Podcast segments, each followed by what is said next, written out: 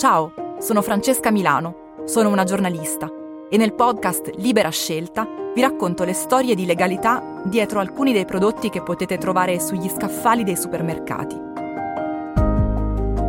Libera Scelta è un podcast di Cora Media in collaborazione con Cop Lombardia e Libera Terra. Puoi ascoltarlo ora su tutte le piattaforme audio gratuite.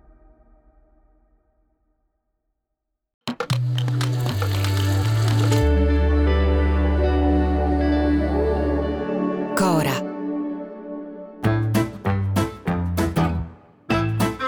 Sono Luca Bizzarri, questo è un podcast di Cora Media e si chiama Non hanno un amico. Attenzione, attenzione, se divento calenda, fermatemi, spegnete tutto. Qui ad Atene noi facciamo così. Allora, Cleone era un politico ateniese, un politico, attenzione, del Partito Democratico, c'era già allora, che viene descritto come rozzo, veniva da una famiglia di conciatori di pelli, era uno che voleva dimostrare la sua forza e quella di Atene, uno che tirava ad averlo lunghissimo.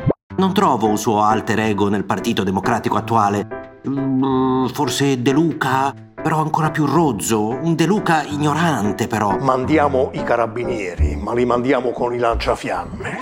E Cleone era anche un uomo potente, molto potente e molto apprezzato dal popolo.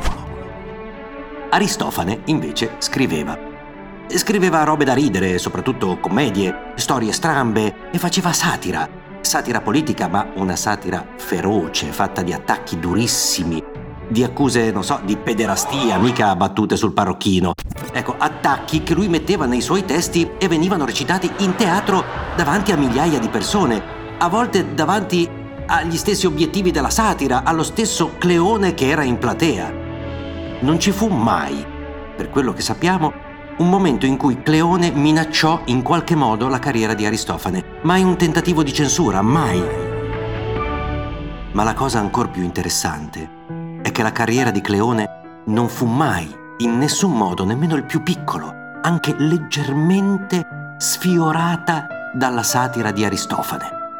I due viaggiavano paralleli, ognuno nel suo solco. Questo dimostra solo una cosa, che il mio mestiere non serve a un cazzo. No, dai, anzi, serve, ma non serve a quello che i politici, quelli attuali, pensano che serva. Sì, perché i nostri politici sono terrorizzati dalla satira, tanto che spesso tentano di farla loro per primi. Ci sono dei politici che fanno le battute sui comici, che attaccano i comici, che rispondono ai comici. Ci sono stati politici che eh, hanno cercato di fermare i comici. L'uso che Viaggi, come si chiama quell'altro? Santoro, ma l'altro, Luttazzi hanno fatto della televisione pubblica pagata con i soldi di tutti è un uso criminoso. Poi noi siamo arrivati al paradosso, ci sono comici che sono diventati politici e hanno creato un movimento che era specializzato nel creare attacchi ai comici che lo perculavano. E va bene, la satira sulla politica è sacra, ragazzi, ok? Ma devi far ridere, cazzo! E io mi chiedo, ma perché? Ma non avete capito che la satira non serve a demolire la politica, ma forse, semmai, a renderla migliore? Ma possibile che Salvini, Borghi, Berlusconi, Renzi, Calenda, Cirinà, Casalino, D'Alema, tutti questi che ogni tanto si piccano e si offendono e si indignano e a volte querelano. Farò l'elenco di tutti quelli che querelo e a cui chiedo un sacco di soldi.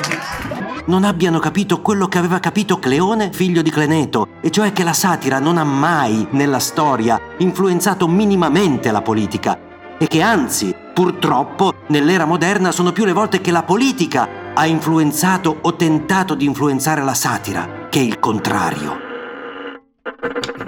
Berlusconi è stato massacrato. Ci sono comici che senza Berlusconi sarebbero letteralmente morti di fame. Io magari sono tra quelli. E Berlusconi è lì, è ancora lì, centrale, è ancora lì. Ma c'è qualcosa di ancor più dannoso, di ancor più sottile.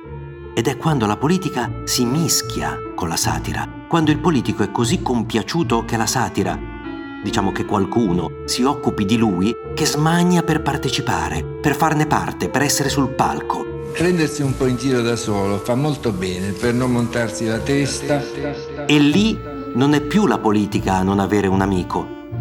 Eh no, è la satira. Siamo noi che nel momento in cui condividiamo il palco con chi dovremmo analizzare, spezzettare, masticare tutti i giorni, non siamo più né Cleone né Aristofane, ma una via di mezzo.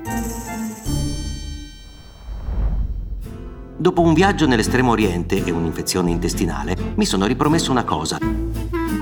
D'ora in poi viaggerò sempre in posti dove ci sono minimo due tubi, quello per l'acqua da bere e quello per l'acqua in cui pisciare. Ecco, spero sempre di riuscire sempre a riconoscere i due solchi, quello di Aristofane e quello di Cleone, e di rimanere in quello che mi piace di più, quello libero. Ci vediamo mercoledì, che domani è festa. Notare che non abbiamo fatto il ponte, eh? Non hanno un amico è un podcast di Cora Media scritto da Luca Bizzarri con Ugo Ripamonti. La cura editoriale è di Francesca Milano. La post-produzione e il sound design sono di Filippo Mainardi. La supervisione del suono e della musica è di Luca Micheli. Il producer è Alex Peperengo. Le fonti degli inserti audio sono indicate nella sinossi.